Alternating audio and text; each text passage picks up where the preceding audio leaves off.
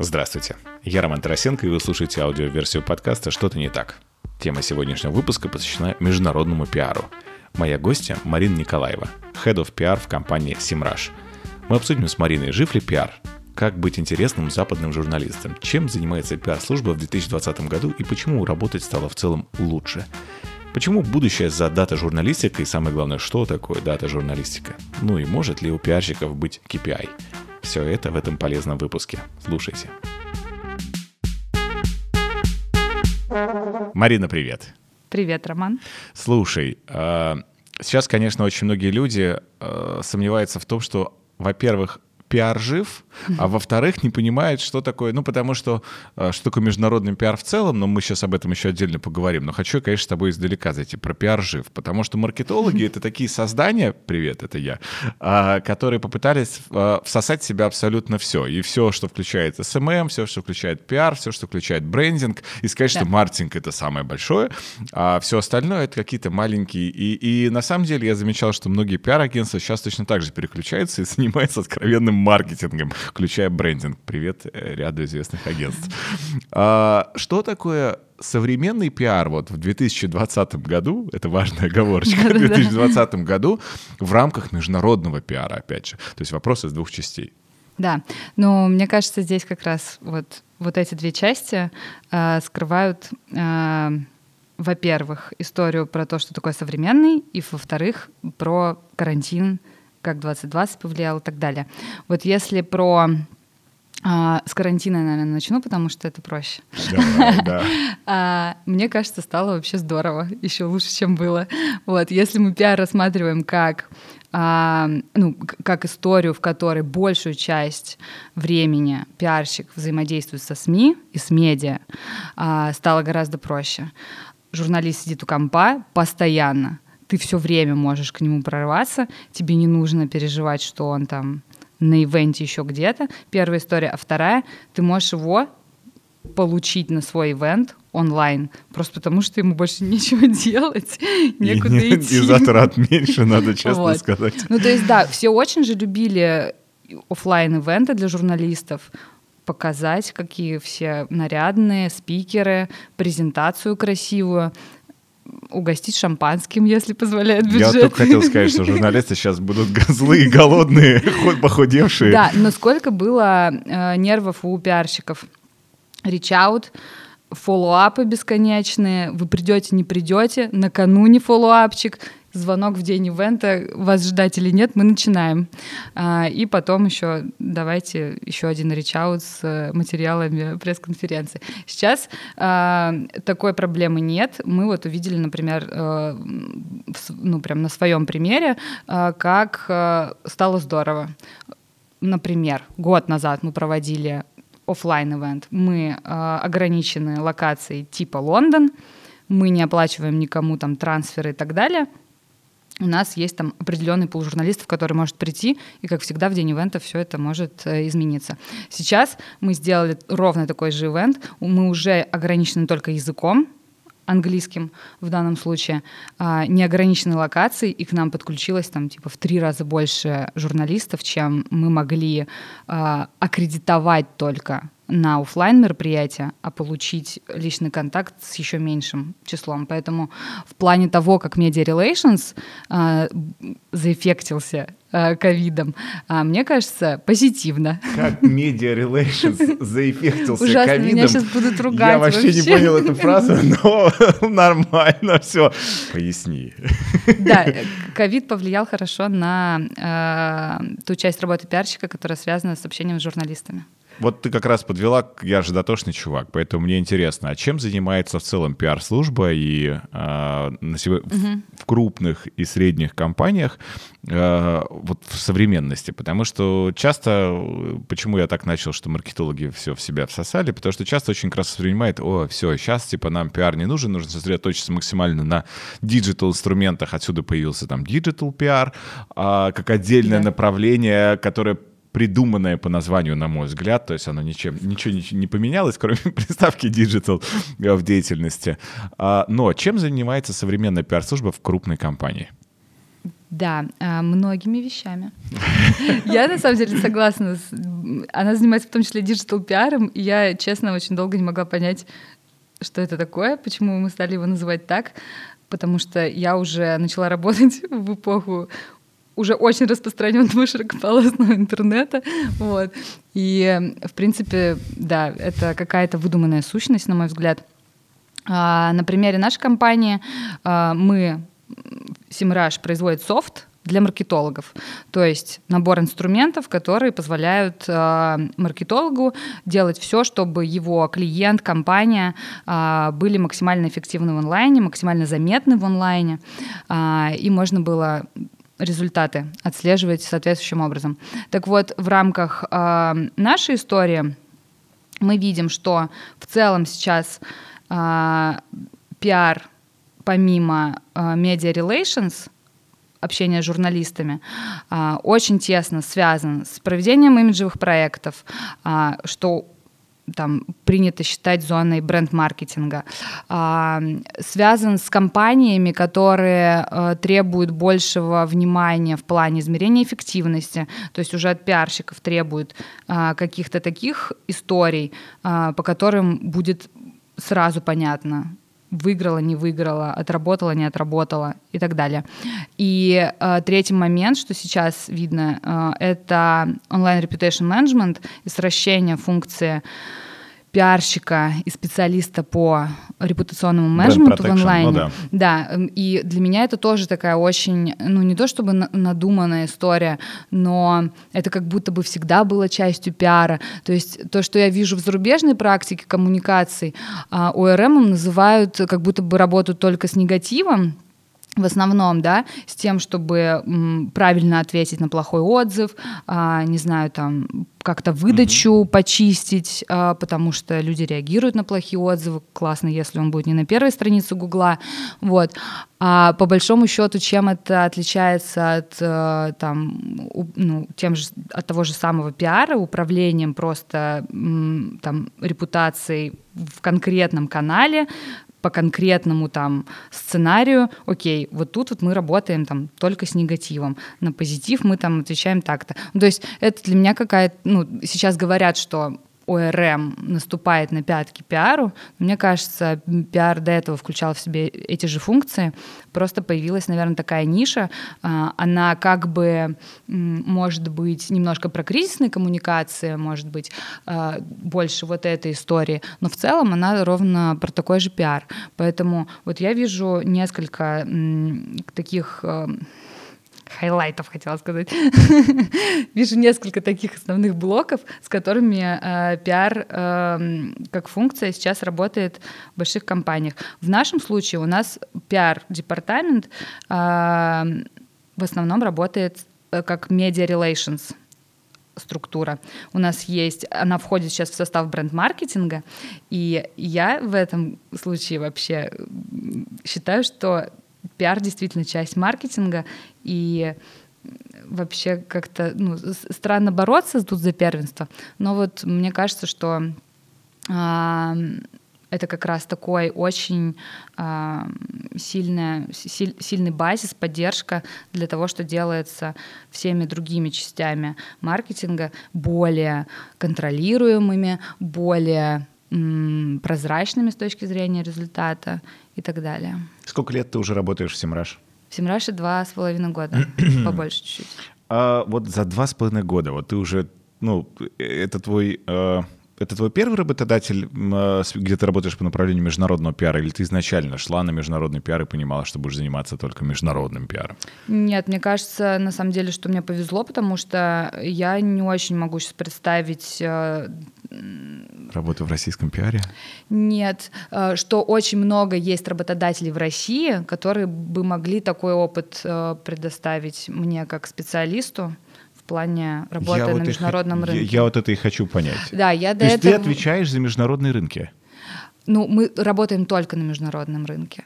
А, у нас основные страны — это Штаты, а, Великобритания, Австралия. И мы, в принципе, не работаем а, целенаправленно, как-то у нас нет целенаправленного маркетинга на Россию, у нас здесь реселлер нас представляет, поэтому э, приходила я в Симраш на э, позицию пиарщика, которого брали работать с австралийским регионом, и все, что там нужно было, просто знать английский язык, ну, как бы из, из того, что не нужно знать, например, в России а, для обычной позиции а, работы с российскими медиа. Все остальное было то же, то же самое. То есть а, до Симраш у меня был минимальный опыт взаимодействия с зарубежными СМИ, с американскими в частности, и очень нишевая категория биотех — она очень ну, сложная сама по себе. Ну, да. а, там, ну, я прям там не то что страдала, но было тяжело. У меня там что-то получилось, а, но там очень был такой классический корпоративный пиар, а Симраж за счет интересных данных, которые внутри продукта есть, позволяет нам делать очень интересный пиар за счет этих данных, очень интересные кейсы, очень интересные э, упоминания получать, и э, ты не ограничен вообще никакими СМИ никакими СМИ, никакими темами. Круто. У тебя есть просто вот что угодно комментируй. Любой ньюсджекинг твой. А, прежде чем с тобой про кейсы поговорить, ты вот начала как раз, э, отвечая на вопрос, что коммуникация с э, зарубежными журналистами, что она отличается принципиально. Потому что я никогда, честно, не работал с э, западными СМИ и с трудом представляю. Угу. Я очень хорошо понимаю, как это все работает в российском рынке. И я, к сожалению, мультиплицирую. Мне кажется, что точно так же ты должен, как с российскими журналистами, договариваться и за рубежом. Но что-то мне подсказывает, что нет, нифига это не так. В чем разница между российским пиаром и международным? Эм, простой ответ — это рынок медиа, очень разный. А, и действительно есть ощущение, что я не работала, во-первых, с российским рынком там пиара СМИ два с лишним года. Я не знаю, как сейчас. Также. Мне, ну, у меня нет моих данных, основанных на опыте, что так же. Это Мне... я говорю, почти так же. Да. Мне кажется, что э, главная отличительная история — это, конечно, огромная конкуренция на том рынке вообще, в принципе, за повестку, за то, чтобы быть э, видимыми и ну, за классный контент и огромный выбор СМИ, к которым ты можешь прийти, даже если мы говорим о нише, то есть вот в нашем случае ниша — это маркетинг. Ну, это, это огромные площадки. Это все, все деловые издания, по сути. С огромными, да, с огромными охватами. И, э, ну, вот, вот это основная отличительная история. Другая есть э, история, связанная с агентствами, например, да, вот пиар-агентства, контракторы.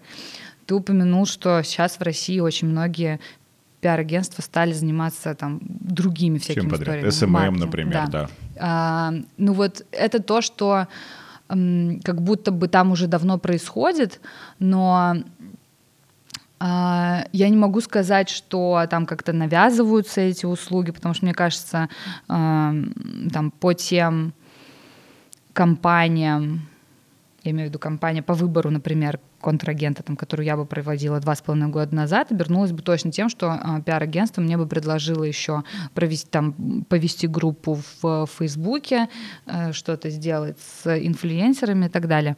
Вот. Я не могу сказать, что я там такое видела, может быть, потому что мы с очень четким запросом всегда приходили, но совершенно точно вот эта вот история про то, что пиар сейчас это часть интегрированного какого-то проекта, а, часть интегрированных коммуникаций, стратегий, стопроцентно, поэтому там мини агентства остались, оно при этом может там быть частью большого холдинга а, или там вот действительно его только-только купили там, не знаю, у двух э, пиарщиц, которые там только выпустились из университета, и спустя пять лет у них покупает сетка какое-то агентство.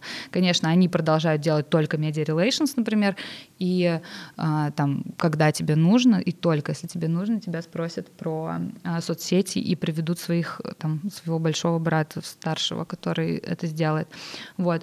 А, не знаю, э, что сейчас вообще с рынком агентств в России, я так слежу за парочкой, а, мне кажется, что все стали такие немножко посолиднее, и, может быть, это за счет расширенного спектра услуг, которые теперь они предлагают. Ты сейчас про какие говоришь? Про солидные? Ну, Со, стороны так кажется, что про, а, рынок подрос. Про кетчум, мы не знаю, там, Михайлов и партнеры, но только если... Они всегда были солидные. Они всегда были солидными. Да. То есть по-другому да. ты, не знаю, там, с крупными медиа ничего не решишь, кроме них. Ну да, ты права, действительно есть такое, и есть расслоение с тем, что кто-то стал таким такими солидными, толстенькими и серьезными, а кто-то как раз начал заниматься всем подряд и в том числе идти там в Но это неплохо. Нет, я это не вообще говорю, неплохо. Это Я это не говорю как раз потому, что... Э, ты знаешь, наверное, правильно просто говорить, все есть маркетинг и все есть пиар, то есть поэтому так да, или иначе абсолютно. это везде такая сквозная абсолютно происходит интеграция, и это нормально. Да, но при этом, когда происходит что-то вот про то, что все есть маркетинг и все есть пиар, когда происходит какая-то странная вообще штука в паблик выпускается, которая, может быть, вообще не связана никак ни с там пиар э, инструментами, магией э, каких-то серых кардиналов э, за сценой не с маркетингом тем более. Короче, у нас называют пиаром все, что просто, все, что громкое. Громко это, это пиар, он пиарится. Ох, обожаю это. Уже так 10 лет, наверное. Как ксерокс. Это стало просто уже устоявшимся словом, которым объясняет просто все, что только можно. Про кейсы. Все, конечно, всегда любят понять и работу, особенно международного пиара, через кейсы. У тебя есть какие-то кейсы, которыми ты по-настоящему гордишься и можешь поделиться, если они не секретные? Да, конечно. Тот, которым я сильно горжусь, Давай. не такой кайфовый, как куча других, которые сделаны другими членами команды. А, ну, расскажу про свой сначала. Ну, конечно. А, два года назад я только пришла в Симраж, пара месяцев. А, мне дали Канаду вести к Австралии добавилась Канада. Когда ты работаешь с Канадой с Австралией одновременно... Ты не спишь. Ты не спишь, в принципе, ну да. Да, да, ну, это абсолютно. У меня никогда не было проблемы рано встать, чтобы с Австралией созвониться. Но как бы теперь еще прибавились вечерние а, вот эти часы чудесные. Но это классная история, когда ты можешь э, зацепить ньюсджекинг вообще всех часовых зон. Вот. А, и был конец лета, конец лета для нас — это темы back to school, снова в школу, в университет и так далее. А у нас в Симраж очень много данных внутри продукта, собственно, как мы делаем свои пиар-истории. Очень много данных о любом телодвижении, а, пользователя в онлайне. То есть мы знаем все про трафик, мы знаем все про то, как люди гуглят что-то, мы знаем, э, какие эмоджи они используют с вот этим хэштегом больше всего, э, как изменился интерес там какой-то компании и так далее. И мы решили посмотреть, была теория, э, что в Канаде как-то за последние несколько лет изменился тренд на поиск студенческих кредитов. Вот, мы просто стали искать, как люди ищут в Канаде студенческие кредиты, и чтобы валидно как-то это выглядело, решили сравнить с другими кредитами и обнаружили новости, которые никто не знал. А, увидели просто вот такенный рост а, запросов по а, слову микрокредиты, микрозаймы в Канаде, не в России. Да. А, и пик там, ну там что-то типа 50% роста год к году был. А, я это показала своему агентству. Они схватились за голову, сказали, это вообще пушка, мы вообще не знаем, такого быть не может, как это вообще так. Мы попали с этими данными в 100 плюс СМИ, нас взял телек. Почему? Потому что когда медиа получили вот эту вот историю с графиком, на котором вот такой пик нарисован, они пошли к финансовым аналитикам, экспертам и своим контактам, и им люди действительно сказали, да, вы знаете, у нас там сколько-то процентов населения имеют 5 плюс кредитов. Я перечитывала 10 раз и не могла поверить, что благополучная Канада так похоже ситуации. на Россию, да. Да, казалось бы, с чего? А... Климат. Нас родит климат. Окей, да. В общем, э, это был первый успешный кейс на Канаду. Я помню, что я тогда ушла пораньше домой в тот день, потому что чувствовала себя победителем. А, такие пушечные истории происходят регулярно, если ты очень много генеришь э, ну, теорий каких-то, да, что сейчас может быть. А, не всегда это связано, ну, то есть есть ньюсджекинг, когда ты просто отрабатываешь повестку, а есть вот такие вот какие-то штуки, когда ты лезешь в данные, не зная вообще, что ты там можешь найти, и они часто оборачиваются просто невероятным успехом. А из более попсовых историй тоже в начале того, как мы начали работать с датой, журналистикой, а, мы просто по фану решили посмотреть, а, выходил какой-то то ли альбом Канье Уэста, то ли еще что-то там, что-то он трендил, и мы посмотрели, как как люди его стали искать. Там тоже какой-то был сумасшедший пик, там типа 2000 процентов, чуть ли не день ко дню. А, и Канье нас ретвитнул. Я помню, что мне об этом сказали, мы были в Австралии в командировке, а, и что-то там вечером а, уже расходились спать, и мне моя начальница говорит, нас Кани ретвитнул, типа из России сейчас написали. Я помню, что я радостная всем, ну Кани ретвитнул, нас, наши данные. По-моему, это просто невероятно. Это очень круто.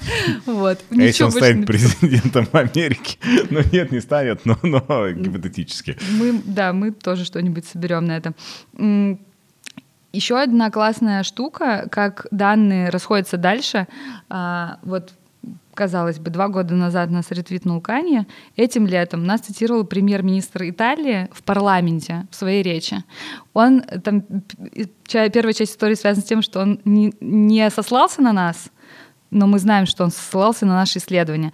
Он там говорил что-то о э, имидже Италии за рубежом, как люди за рубежом относятся к итальянцам и к Италии как к региону. Он говорит, вот по данным исследования, вот об этом вот. Мы поняли, что это про нас, очень обрадовались, немножко погрустили, что он не назвал нас, но подумали, парламент не место, как мы знаем. Для рекламы, да, для дискуссии и рекламы. И успокоились. Для нас это был успех. А, прошел месяц, и он нас упомянул в интервью самому топовому деловому изданию, причем печатке, что-то типа два раза или сколько-то а, уже сослался на нас, как на компанию, которая провела это исследование мы поняли, что класс вообще. Нас читает э, премьер-министр Италии, наши данные, и ссылается на них, э, подводя ну, как-то к своей там, повестке дня, э, что должно быть сделано э, в политике. Вот. В общем, это очень... Это такие, типа, попсовенькие истории о том, как штуки эти дальше расходятся. Мы очень много делаем э, кейсов, связанных с анализом индустрий. Э, одна из тем, которые всегда заходят в СМИ, это фэшн. Все, что связано топ кроссовок этой осени и так далее. Вот один раз после того, как мы опубликовали какой-то топ кроссовок новых, где Nike были где-то там в лидерах, видимо, через сколько-то через сколько-то дней нас там их главный бренд-менеджер э, в LinkedIn на нас сослался и тоже там написал, что а, вообще оказывается вот тут такие данные есть. Вот это все такие э, истории, которые очень играющие у нас сейчас получаются, но начинали мы, понятно, мы, мы не могли понять вообще, окей, у нас есть куча классных данных, кому она нужна и нужна ли, не ясно. И вот мы ходили там всяким сервисам искали, а, вообще есть запрос, нет запроса. Потом мы очень долго объясняли журналистам, что значит, что поисковые запросы увеличились от месяца к месяцу, что это такое. А, это сколько человек примерно погуглило, окей. То есть нужно было обучать немножко, и сейчас уже все пришло к тому, что а, журналисты теперь не просто хотят данные от нас получить, а интерпретацию еще просят. Почему так? Почему вы так думаете? Причинно-следственную связь. Ну да. А, и тут важно как бы оставаться именно только на стороне данных, а, комментировать их там, исходя из тех трендов, которые вокруг происходят, этих данных, потому что мы, ну да, у нас нет там спикера, по любому поводу, от легкой промышленности до там какого-нибудь доместика. Ну, и это работа уже журналистов, да, это они должны уже дальше эти данные. Да, но как показывает практика, э, ну, то есть вот простой пример, э, год с лишним назад, наверное, выходил фильм про Майкла Джексона документальный. Да, да. К нам Давай. пришел BBC и, спро- и спросил, так сел просто, А, пришел BBC и спросил у нас, не могли бы мы собрать а, твиты а, по определенным хэштегам, посвященным фильму, и посмотреть, сколько людей а, позитивно, сколько негативно, какие они там слова используют, эмоджис и так далее. Вот. Мы это собирали, и они, я вот недавно просто пересматривала кейс, они прям вставляли цитату нашего спикера, который объяснял, что да, вот данные такие, а, видимо, там что-то что так или не так. Вот, то есть эм, понятно, что ожидается, что журналист пойдет дальше еще там кого-то спросит, а, напишет сам, почему так может происходить, а, как-то это попытается а, обосновать, но если есть возможность спросить комментария, а, видимо, ну, это типа, простой путь тоже, который работает вполне. Ты упомянула дата-журналистику. И это такой ну, термин, который на самом деле еще не очень прижился. Я его слышу, ну, наверное, вообще в целом в жизни mm-hmm. раз седьмой. Ты можешь пару слов чуть подробнее об этом сказать? И очень важная штука здесь, что политкорректность дата-журналистики — это как следствие, к которому я тебя хочу подвести. В том плане, что данные э, это данные. Их можно интерпретировать по-разному, и этим занимаются mm-hmm. журналисты и так далее. Но здесь более интересная штука в другом. Не будет ли такое заигрывание, когда ты понимаешь, что хочешь, чтобы там э, ретвитнул или написал это издание, и под это, соответственно, исключительно вот так вот фокусировать данные и говорить, так, все, мы понимаем, что Nike э, нам рукоплещет, давайте на регулярной основе собирать информацию вокруг Nike. Или там Kanye West э, и собирать вокруг него всю информацию. И то есть и так, знаешь, щупальцы так вот прорезать угу. э, и понимать уже, где есть лояльные какие-то действия вокруг э, да. данных и так далее. Вот, вот, вот про вот дата-журналистику и про вот частную вот то, что я тебя хотел да. спросить. про дата-журналистику. Журналистика данных, если просто. Почему-то принято считать, что... Э, Дата-журналистика — это про что-то очень, там, big data, research, куча источников, еще что-то. Я не нашла ни одного, честно говоря, определения о том, что это должно быть что-то фундаментал гигантское, где несколько исследователей а, что-то создали. А, это про то, что журналисты, как и всегда до появления термина, хотели цифр. Вот и все.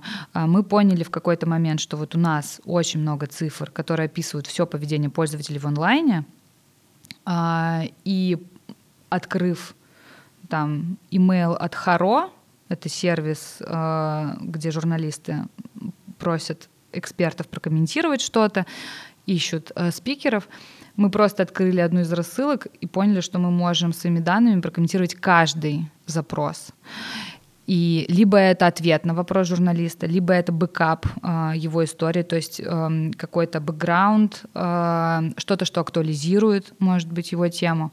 Мы поняли, что мы можем комментировать действительно все, и стали потихонечку вот отдавать такие э, данные про онлайн-поведение в разных тематиках э, журналистам. Безусловно, мы видим, в какой-то момент мы стали, например, там, вести более четкий трекинг, там, какие темы мы использовали, какие из них были опубликованы, что действительно там каждый раз выстреливает, что выстреливает реже. И, конечно, когда ты попадаешь в такую ситуацию, тебе хочется больше э, генерить новостей, которые ну, просто эффективнее работать, да, там, потратил время на 20 запросов, все 20 опубликовались. Вот. Мы это видим по нескольким индустриям буквально. Я не могу сказать, что мы сильно заигрываемся с этим, потому что у нас... Во-первых, потому что мы научили часть журналистов работать с сервисом, mm-hmm. и они сами могут прийти и посмотреть.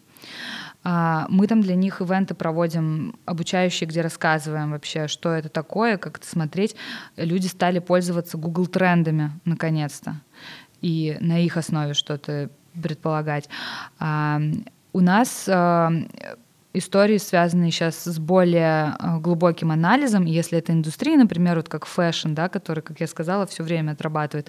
Ну, я не могу сказать, что нам теперь очень интересно э, постоянно про кроссовки писать. А, нам хочется более каких-то аналитических материалов, если это fashion, то мы тогда залезаем в индустрию, смотрим, как там рекламные бюджеты на digital поменялись за последние годы, а, и делаем историю на основе этого, а не просто там топ sneakers 2020. Вот. Это и нам интересно, и это какой-то новый контент все равно.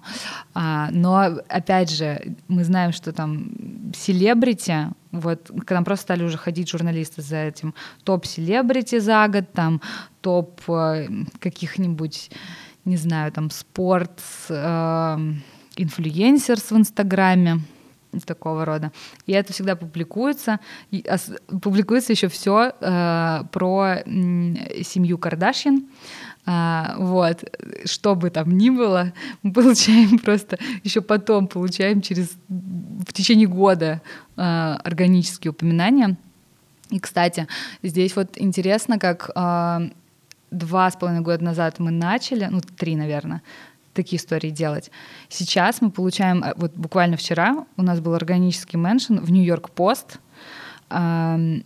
статья была посвящена возможно, ну, каким-то слухам о возможной покупке какого-то сайта очень влиятельного. А, и приводились данные, что а, по данным Семираж трафик на этот сайт вот такой-то, по данным там другой компании такой-то. И эксперта уже спросили, вот что вы думаете? Он говорит, ну, если считать среднее между этими, то, наверное, там вот что-то такое, и делает какой-то вывод. Вот. Ну, то есть мы пошли сейчас к журналисту, предложили ему там список данных, просто перечень, что мы можем еще достать. И вообще вот такие истории очень нас заряжают, потому что э, мы этого не добились, но там за последние полгода я прям вижу, как у нас месяц к месяцу растут вот эти органические mm-hmm. упоминания, когда, во-первых, наши клиенты поняли, что они могут из инструмента получать данные о том же самом и на их основе делать себе пиар. И они так стали делать. Это вообще очень круто. А, и я не могу сказать, что это у нас работу забирает, потому что у нас а, есть возможность более глубоко залезть в продукт. У нас работает целая команда там дата-сайентистов, которые только с пиарщиками работают, и они там могут выкапывать просто какие-то сумасшедшие истории. Вот. Но в целом э, не могу сказать, что вообще даже поползновения какие-то есть, там, а давайте теперь только про Кани будем писать. Мне очень бы хотелось. Но нет. А, слушай, а были какие-то данные, которые вот, например, тебя и которые вы использовали в том числе в пиар-целях, которые тебя прям, ты такой, да come on, да как так? То есть тебя прям эти данные очень сильно удивили, и ты прям была в шоке. Помнишь что-нибудь такое? Меня каждый раз удивляют, удивляет результативность, опять же, данных по Кардашьян, а, потому что думаю, сколько можно, там уже уже все знают, что все, вы семья номер один. В мире вообще просто, да. Вот. А, был кейс, когда журналисты удивились и не опубликовали, а потом случилось то, что мы предсказывали — и они такие, да ладно. Ты можешь об этом рассказать? Да, это было давно. Э, это был кейс на Австралию. У них были какие-то локальные выборы в парламент, по-моему, насколько я помню. И э, мы отдавали данные по соцмедиа профилям э, кандидатов. И там были очень интересные данные, потому что когда мы все посмотрели, все площадки, мы увидели, что, во-первых, ну там типа, например, топ-3-4 игрока, у каждый за собой застолбил свою соцсеть, там прям видно было, одна в Инстаграме, только второй там в Твиттере. А, потом был очень интересный инсайт, когда мы обнаружили, что у одного из кандидатов ведется профиль, очень формальный. Он всегда там выступает, комментирует, говорит. А, при этом у а, другого кандидата как раз очень много личного контента. В какой-то момент такое чувство, что тому сказали, показали, и просто очень резко с какого-то там периода понеслись посты «Я с дочерью играю на скрипке», «Это моя собака», и мы прям видели engagement вверх просто. Вот, это очень прикольно. Мы отдали, э, мы там смотрели в целом, у кого больше э, social response, как там отдавали, как по соцсетям они распределяются, аудитория, очень интересно все. И у нас один из кандидатов прям вот набирал больше, а журналисты сказали, ну, да не, ну, типа, ну, странно, ну, это просто, это просто лайки. Вот. И после выборов там как-то вот стало понятно, что я не помню там, насколько голоса показывали, не показывали, но я помню, что нам пришло письмо, и э, наше агентство очень тогда взбудоражено было, что пришло письмо от журналиста со словами типа «Сори, что мы не опубликовали э, тогда это мы типа не могли поверить, что эти данные реально могут отражать картину дня. Хотя кто не верит соцсетям сейчас? Ну, как-то, ну, ну, наверное, политтехнологи же им тоже показывают все. А журналисты а, такие, мы тут власть. Ну, кстати, многие не верят все еще данным из соцсетей, потому что они не всегда прозрачные, и сейчас они очень активно накручиваемые, то есть поэтому журналисты стали скептически да. относиться, да, то есть говорить, что да, это они там накрутили лайки или еще что-то, то есть это может быть не очень показательно. А, поэтому здесь есть тоже определенный нюанс. Но а, вот это, кстати, прикольно. Были еще какие-нибудь кейсы, которые ты вот помнишь, и ты понимаешь, что тебе взорвало это мозг и... и... А, да, был недавно кейс, э, он, не знаю, насколько про взорвало мозг, но он такой очень важный и социально важный, и для меня он все равно был неожиданным, потому что до того, как мы эти данные не отдали. Мы даже в команде как-то не очень понимали, что как-то вообще туда не смотрели, хотя мы всегда смотрим очень широко на темы. А, во время вот только-только начала локдауна в Европе а, наш менеджер, в, который работает с UK, а, бывший журналист, поэтому у нее просто всегда темы пушечные она, предло... я не помню, то ли она предложила, мне кажется, к нам пришел телеканал Sky News э, и спросил про э, domestic abuse, домашнее насилие. Мы стали смотреть угу. результаты по Гуглу, по, по поиску. И там просто, вот я сейчас пересобирала эти данные, чтобы в картинке там до лета посмотреть. Там в апреле какой-то сумасшедший просто сумасшедший пик, больше, чем два года назад в Канаде по этим кредитам несчастным. А, мы такого пика никто как будто бы не ожидал увидеть. И у нас попросили еще данные по трафику на местные сайты, которые занимаются э, помощью жертвам домашнего насилия. Там тоже был рост, по-моему, 56% трафика. И э, этот кейс у нас ушел, ну, то есть мы отдавали его на эксклюзиве как данные в Sky News. Понятно, что он разошелся по радиостанциям потом, и мы его повторили, э, отдав в Канаде данные местные. Там тоже все было печально. И там у нас, э, нас попросили на телевидении э, выступить спикера, прокомментировать эти данные. Сейчас, оглядываясь назад, мы думаем, ну, разумеется. Но тогда никто не мог предсказать, да. Но, типа, когда это было там май, то ли не говорили еще тогда особо. Мне кажется, вот летом уже стали э, и в России в повестке это стало появляться. Где-то в июне, да. Да, а тогда как будто бы нет. И я помню, как мы немножко даже в команде внутри так удивились этому, а, но какое-то внутреннее такое удовлетворение того, что мы поучаствовали в том, чтобы э, свет немножко пролить на это. Все равно, конечно, телек и внимание телека, э, мне кажется, сейчас ну, продолжает э, очень много давать любому поводу. И это вот один из таких последних ярких кейсов. Я пришла в Симираж. Мне через два месяца моя начальница которую на тот момент видела пару раз, потому что ей нужно было куда-то улететь, когда я приходила. А, я прям помню, как она ворвалась в кабинет и сказала, мы будем делать премию в Сидной Опера ты ведешь. И ушла. А, это, в принципе, а, стиль управления моей начальницы. В общем, мы стали делать действительно, мы посмотрели на рынок. У нас Австралия один из топовых регионов, но при этом в ней ничего специфического для маркетологов, особенно там для э, специалистов, которые э, занимаются э, серчем, хотела сказать, поиском, mm-hmm. SEO. Э, SEO там это то, с чего мы начинали как продукт. Ничего для них нет. В Штатах и в Европе есть разные движухи, какие-то премии, истории.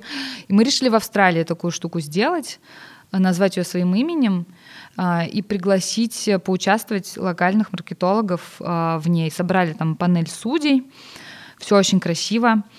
А, мы не участвовали в оценке ни в коем случае, мы просто площадку предоставляли.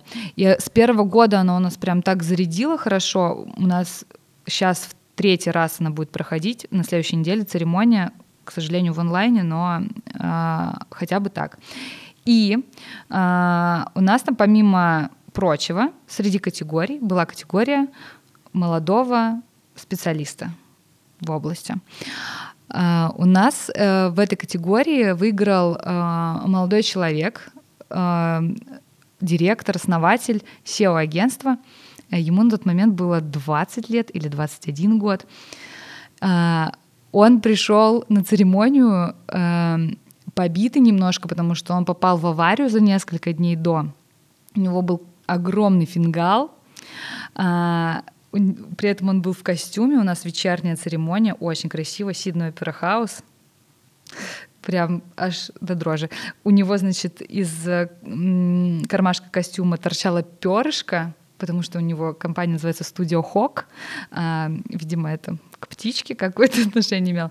И он а, также в этот вечер получил награду за свое агентство там в какой-то номинации. А, он, у него один носок был надет — Симраш, потому что он клиент. Тогда уже мы должны были заподозрить что-то. А второй носок был носком значит, своей компании. Прошло несколько месяцев, и он начал активно работать с личным брендом.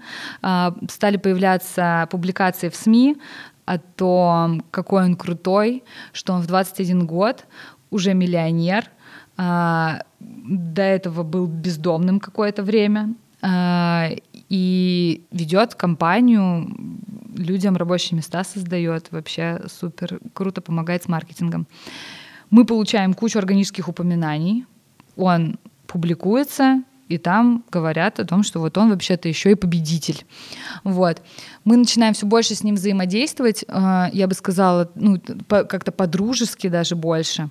А, у нас в Австралии на тот момент не было никакого представителя, именно маркетолога локального, и мы ему предложили а, там, проводить, мы знали, что он проводит какие-то обучающие семинары, воркшопы, мы ему предложили от нашего лица это тоже делать, а, обучать Симрашу, потому что на месте у нас никого нет.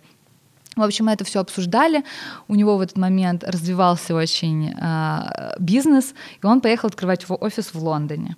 Вот он приехал открывать офис в Лондоне, и э, мы решили, что он встретится там с нашим местным пиарщиком, а, потому что наш местный пиарщик австралийка, а, и он австралиец. И вообще, в принципе, ну, это классно пообщаться. Вот. И а, Лора ему принесла навстречу наш свитшот, сказала, ты же все равно будешь э, воркшопы всякие проводить вот тебе, пожалуйста, свэг. Вот. И на следующий день Гарри пришел э, на BBC в нашем свитшоте. Мы получили 4 минуты эфирного времени BBC с логотипом э, на груди у человека, который мог надеть свой свитшот, мог надеть свитшот с логотипом агентства или любого другого бренда. Но там были мы. Более того, э, в этом материале показывали какие-то там компы, и то ли его офис уже открывшийся в UK, и там были наши дашборды, открыт, открыт наш продукт, ничего вообще для этого не делали, но когда мы увидели, а, не, не могу сказать, что любовь как бы от этого сильно зависит. Мы и так очень сильно с ним дружили, любили, но тут мы поняли, что это какая-то просто такая связь с брендом, а, которую просто так не, а, ну, не купишь деньгами. Когда случилась премия, у него все было в самом начале, а, вот эта премия ему дала такой boost в, в индустрии. Он совсем юный, а, и его уже наградили. Мы там выбирали именно человека, который бы вручал эту премию среди судей, очень известного локального вот э, такого маститого дяденьку. А, от которого было бы приятно молодому специалисту получить, и который бы с удовольствием шарил фотки с ним потом. И это сработало в том плане, что действительно и бизнес пошел, и э, человек нам настолько был благодарен все это время, а, что мы продолжаем там дружить э, как бренд с его агентством. А, он постоянно нас рекомендует своим э, клиентам и рекомендует исключительно на безвозмездной основе, потому что хочет быть уверенным, что когда его спросят, вам что-то платят за то, что вы рекомендуете, он хочет говорить, нет, я искренне рекомендую. И это какой-то вообще такой... Э, я с таким не встречалась просто до этого. И э, вот они продолжают у нас участвовать в премиях, мы продолжаем взаимодействовать. Э, очень классный какой-то пример такого нового поколения, что ли. Mm-hmm. Э, человек абсолютно, кажется, не э, сконцентрированным на том, сколько денег он получает на этом, э, но очень про то, что давайте делать SEO прозрачным, там, вот мы больше не, вот они как раз больше ни с чем другим не хотят работать, потому что они выбрали себе индустрию SEO, и они хотят только в ней, но максимально помогать клиентам. Какой-то вообще космический э, пример. Вот. Вопрос теперь мы получаем от бизнеса, как сделать так, чтобы все приходили на BBC в наших толстовках. Вот. Но это сложно, долго и мало контролируемо.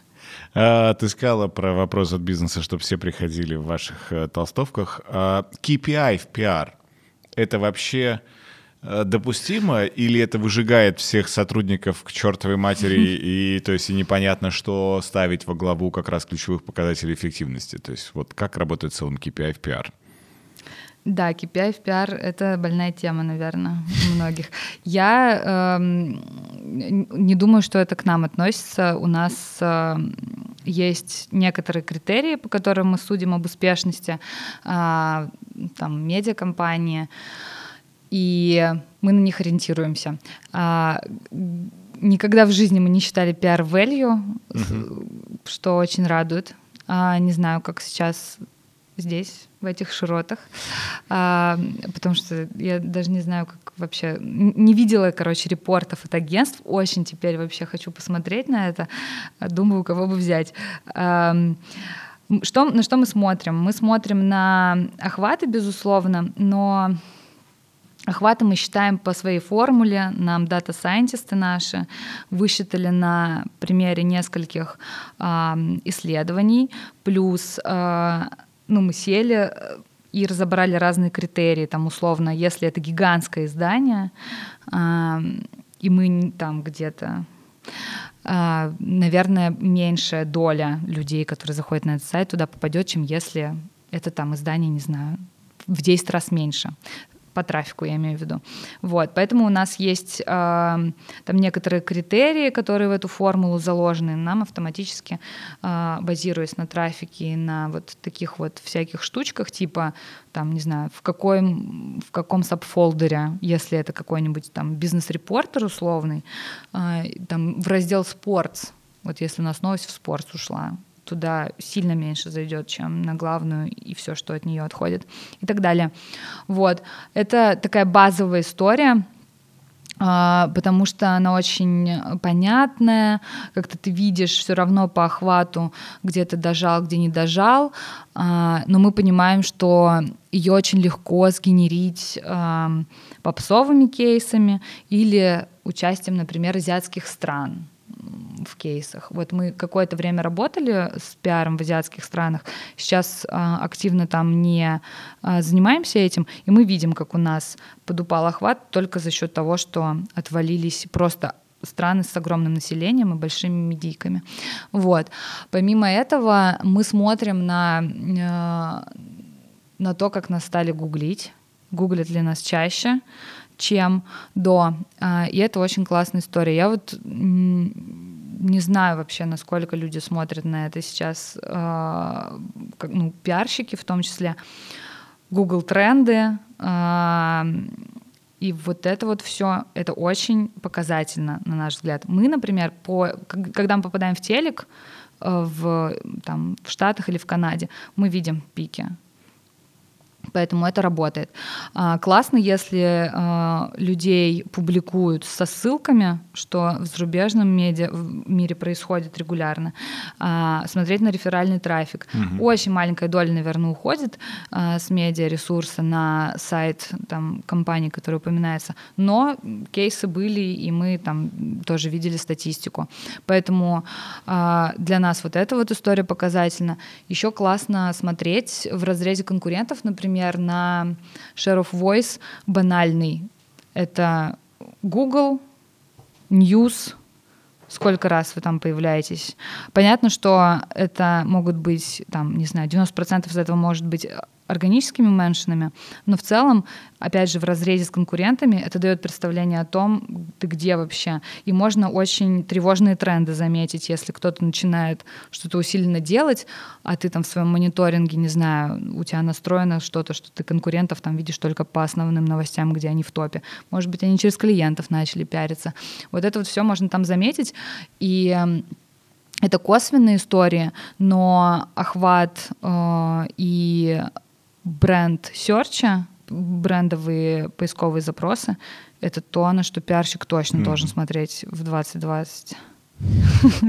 И в 2021, надеюсь, тоже, потому что все сейчас что-то говорят только про 2020, а все-таки я рассчитываю еще... Это синоним сегодня, да. Да.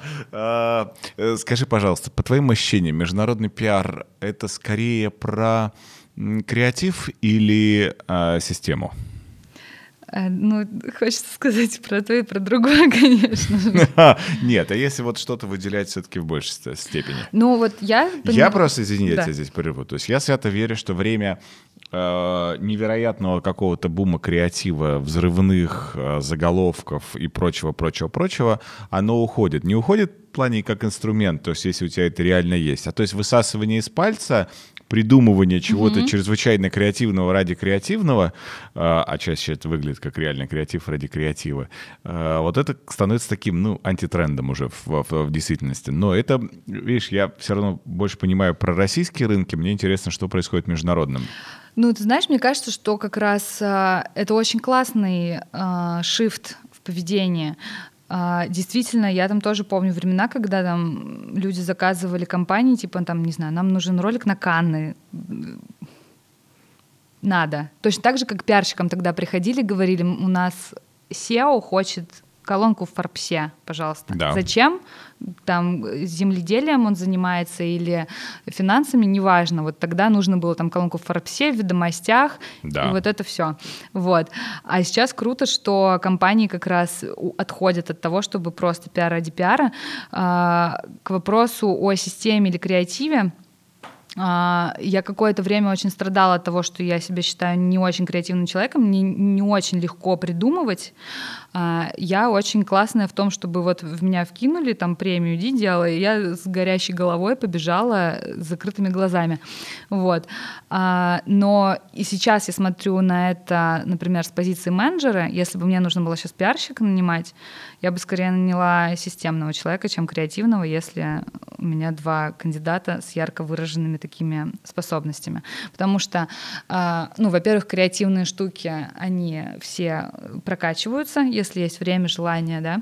А, вот. Во-вторых, даже, ну, то есть креатив в том ежедневном пиаре, который нам нужен сейчас, к компании, это очень накачиваемая мышца. Это просто возможность э, там, на примере коллег а, увидеть, как ты встраиваешься в повестку дня со своим продуктом или не встраиваешься. И а, как раз вот я что-то пересматривала всякие громкие компании, и подумала, что все равно классно, что люди хотят э, быть так сильно заметны необычными историями, потому что они сейчас драйвят очень много социально ответственной повестки. То есть вот там, не знаю, Nike, который выпускает манекены э, с, в пропаганду бодипозитива э, с нестандартными для манекена формами. Это же вообще, ну это круто. Порнхаб, который снимает там ролики на загрязненном пляже, трейлер просто пушка. Да. вот. Ну, то есть, и вот, вот такая штука, когда я не против, чтобы бренды прям сидели и думали, чтобы такое сделать-то, чтобы ну, давайте сделаем какую-то социалку. Пусть вообще делают, ну, хоть так, здорово. А, ну, посмотрим, потому что пока кейсов по-настоящему хороших э, не, не то чтобы много. Вы проводите какие-нибудь интегрированные такие проекты, чтобы с, вот э, с большим выхлопом для пиара было, и чтобы это еще был не очень простой проект, какой-нибудь очень прям замороченно сложный, откровенно? О, да, прям мы проводим много, но замороченный очень и сложный был проект э, прошлого года. Э, в октябре мы организовали онлайн-конференцию, которая шла 24 часа. 24, безостановочно? 24 безостановочно, с Боже. Э, трансляцией из четырех точек. Начинал Сидней, передавал эстафету Лондону, потом Нью-Йорк и Сан-Франциско. Может быть, наоборот, не помню. А, идея была в том, что ну, сейчас кажется ужас 24 часа онлайна, но год назад мы все были в офлайне, и как раз конференции для маркетологов в онлайне такой огромной не было. И у нас была идея объединить весь мир, а, покрыть все таймзоны, и позвать самых крутых спикеров. То есть у нас была панель там из 50 топ спикеров с самыми там вкусными тайтлами. А, это хеды, директора по маркетингу из топовых компаний глобальных, которые приходили в студию, одну из четырех, рассказывали а, о каком-то кейсе конкретном, то есть у нас был кейс-based исключительно контент, и после выступления к нему присоединялись а, эксперты. Экспертов мы брали из агентств, потому что у агентств есть большой опыт вообще по поводу любых компаний, они могут э, любой кейс раскидать, а, проанализировать, и интересно о нем пообщаться. Вот. И это был просто дичайший проект, потому что он гигантский, это трансляция 24 часа, картинка телевизионная. То есть мы не хотели делать вебинар-стайл, когда у людей там сзади кухня, а, а хотели прям вот сок. И это выглядело, мы когда попали в студию в Сиднее, я как раз а, была там, чтобы провести премию нашу уже второй раз а, в Сидней Опера Хаус. И меня туда пораньше отправили, чтобы поддержать на месте э, сиднейскую студию с, со спикерами. Когда мы зашли туда и увидели ну, там, впервые такого уровня э, телевизионную студию. Я до этого была на каких-то питерских студиях, но когда мы увидели ту, нам прям стало вообще не по себе в хорошем смысле. А, а классно все там было, красиво по экранам, брендингу и так далее. Но самое крутое а, это результаты, потому что понятно, что это проект дорогой, а, его, в принципе, тяжело делать, он дорогой даже там, по внутренним ресурсам, потому что мы не делали его с агентством, это все инхаус команда, там из шести, по-моему, человек, с одним там главным лидом, проект-менеджером, который вот единственный там круглосуточно этим занимался, а, и ну, не считая дизайна, потому что там тоже огромные а, ресурсы были, и мы не ожидали даже, но мы собрали 56 тысяч регистраций. И это ну, существенные такие цифры. У нас был план, что мы в 2020 году сделаем спин и сделаем еще круче с элементами офлайна. Мы уже прописали концепцию, у нас уже в апреле там должны были запускаться промо и сайты. А, и да, мы поняли, что ну, нет. Не подходящее не время. этот год. Не этот год, да, для ну... онлайн-конференции 24 часа. Вот. Но было очень э, здорово увидеть, что люди, э, то есть смотрели трансляцию по много часов. Мы утром в Сиднее начали, закончили, ложились спать, когда там передавали из Лондона трансляцию дальше в Штаты. И я помню, что мы просыпались, и мне нужно было еще там что-то посуппортить коллег э, в онлайне с чем-то. Я помню, что я проснулась, э, вижу, что все последние часы трансляции. Я понимаю, что у нас, у нас в Москве была э, мастер-студия, которая объединяла сигналы со всех площадок. Ну, был такой центр продакшена живого. И у нас там сидели, собственно, две коллеги. Я понимаю, что они вот сейчас сутки не, спят, И мы уже просто сидели вот с такими вот пальчиками, потому что всегда боялись, что что-то технически, ну, то есть очень сложная конструкция, технически что-то должно было случиться. Ну, как бы ждали, что что-то должно было все равно произойти, какой-то обрыв связи, там, не знаю, что-то что существенное. А, и ничего не было ни одной технической заморочки. А, я помню, что мы досмотрели трансляцию, я видела, как люди писали в комментах, как жить дальше, что будет, потому что закончится Global Marketing Day, а, а все ли тут, как и я, уже 18 час, вот. Мы это скринили, потому что мы не могли поверить, и там я писала, даже я тут не 18 час. Вот. Очень круто. И люди э, очень классно делились этим, никто не ожидал такого уровня, потому что в индустрии, особенно в нише, такого никто не делал. Да и вот я, честно говоря, не знаю, чтобы B2B SaaS-компания а, делала, во-первых, продакшн такого уровня, во-вторых, контент такого уровня. Мы потом открыли а, лекции, которые спикеры э, давали фактически, то есть вот эти кейсы, и собрали еще лидов. Mm-hmm. Э, но на этот год мы ставили гораздо более амбициозные планы. Очень жаль, что не получилось вообще приступить к проекту в том виде, в котором хочется. Но я помню, вот прям мы подавали этот проект, кстати, на несколько премий, э, и Drum Marketing Awards в B2B нам дал э, золото. А вот это весной было.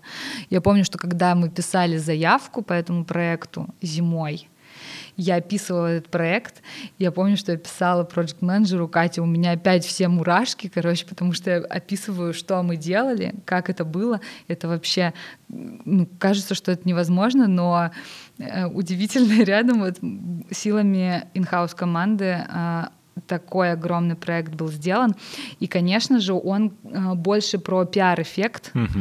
а, а не про то, что сейчас эти 56 тысяч пойдут покупать ну, да. А, более того, у нас там мы, мы знаем по срезу аудитории, что из этих 56 тысяч как раз огромная часть, большая, до этого Симраш не контактировала. И это тоже круто. Это наша новая аудитория, нам нужно ее обучать, показывать и так далее. И в этом там часть нашей миссии.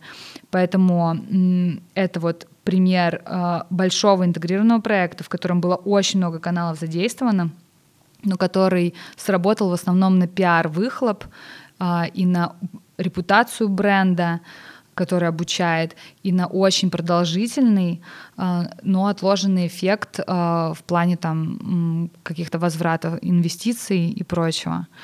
Вот. Любимый проект. Давай напоследок пофантазируем. Как ты думаешь, какой будет пиар в следующем и последующем году? 21-м, 22-м. Да, ну ты что, какими десятилетиями мериться? Мы про 20-й да не знали, что так будет. Если у тебя уже какие-то задумки, и ты понимаешь, как использовать все идеи международного пиара, в частности, в 2021 году, или мы будем продолжать все то, что уже делаем в 2020? Мне кажется, а, очень зависит от того, что вообще будет с миром станет хуже или лучше.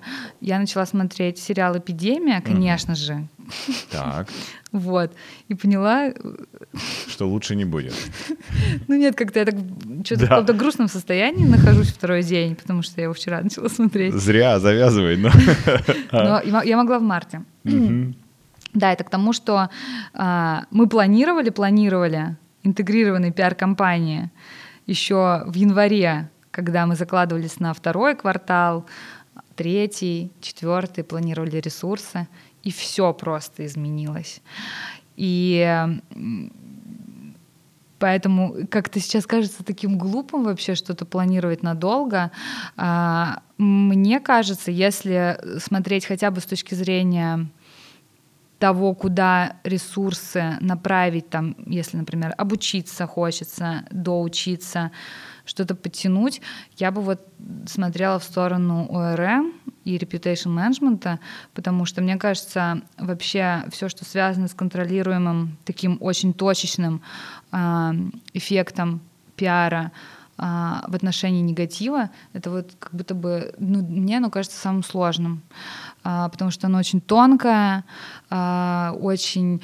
Ты, ты все время в каком-то замкнутом круге, хорошим отзывам не верят, это все куплено, плохим верят и не покупают и как будто бы непонятно, что с этим делать. И вообще у меня всегда вот огромное уважение вызывали именно антикризисные пиарщики. Мне кажется, это какой-то вообще э, невероятный уровень владения собой, во-первых, который мне неведом.